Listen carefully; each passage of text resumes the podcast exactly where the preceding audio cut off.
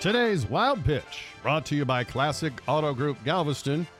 One game into the NFL season, probably too soon to judge the DeAndre Hopkins trade. Well, let's do it anyway.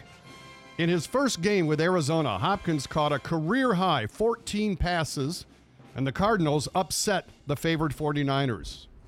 Now, all the Texans receivers combined had 13 catches in their loss to Kansas City. In other words, Hopkins outcaught the Texans' entire receiving team.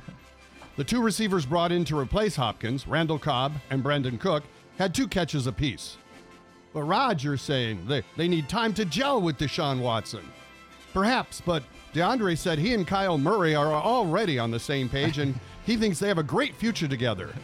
You know, the one that like Watson and Hopkins were supposed to have for a number of years. With Baltimore next and then a trip to Pittsburgh, the Texans are staring at an 0 3 start and a season already lost. Now, I would say the Bill O'Brien watch would be on, but Cal McNair is either clueless or just doesn't care. Maybe it's a good thing fans aren't allowed at the games. That's today's wild pitch.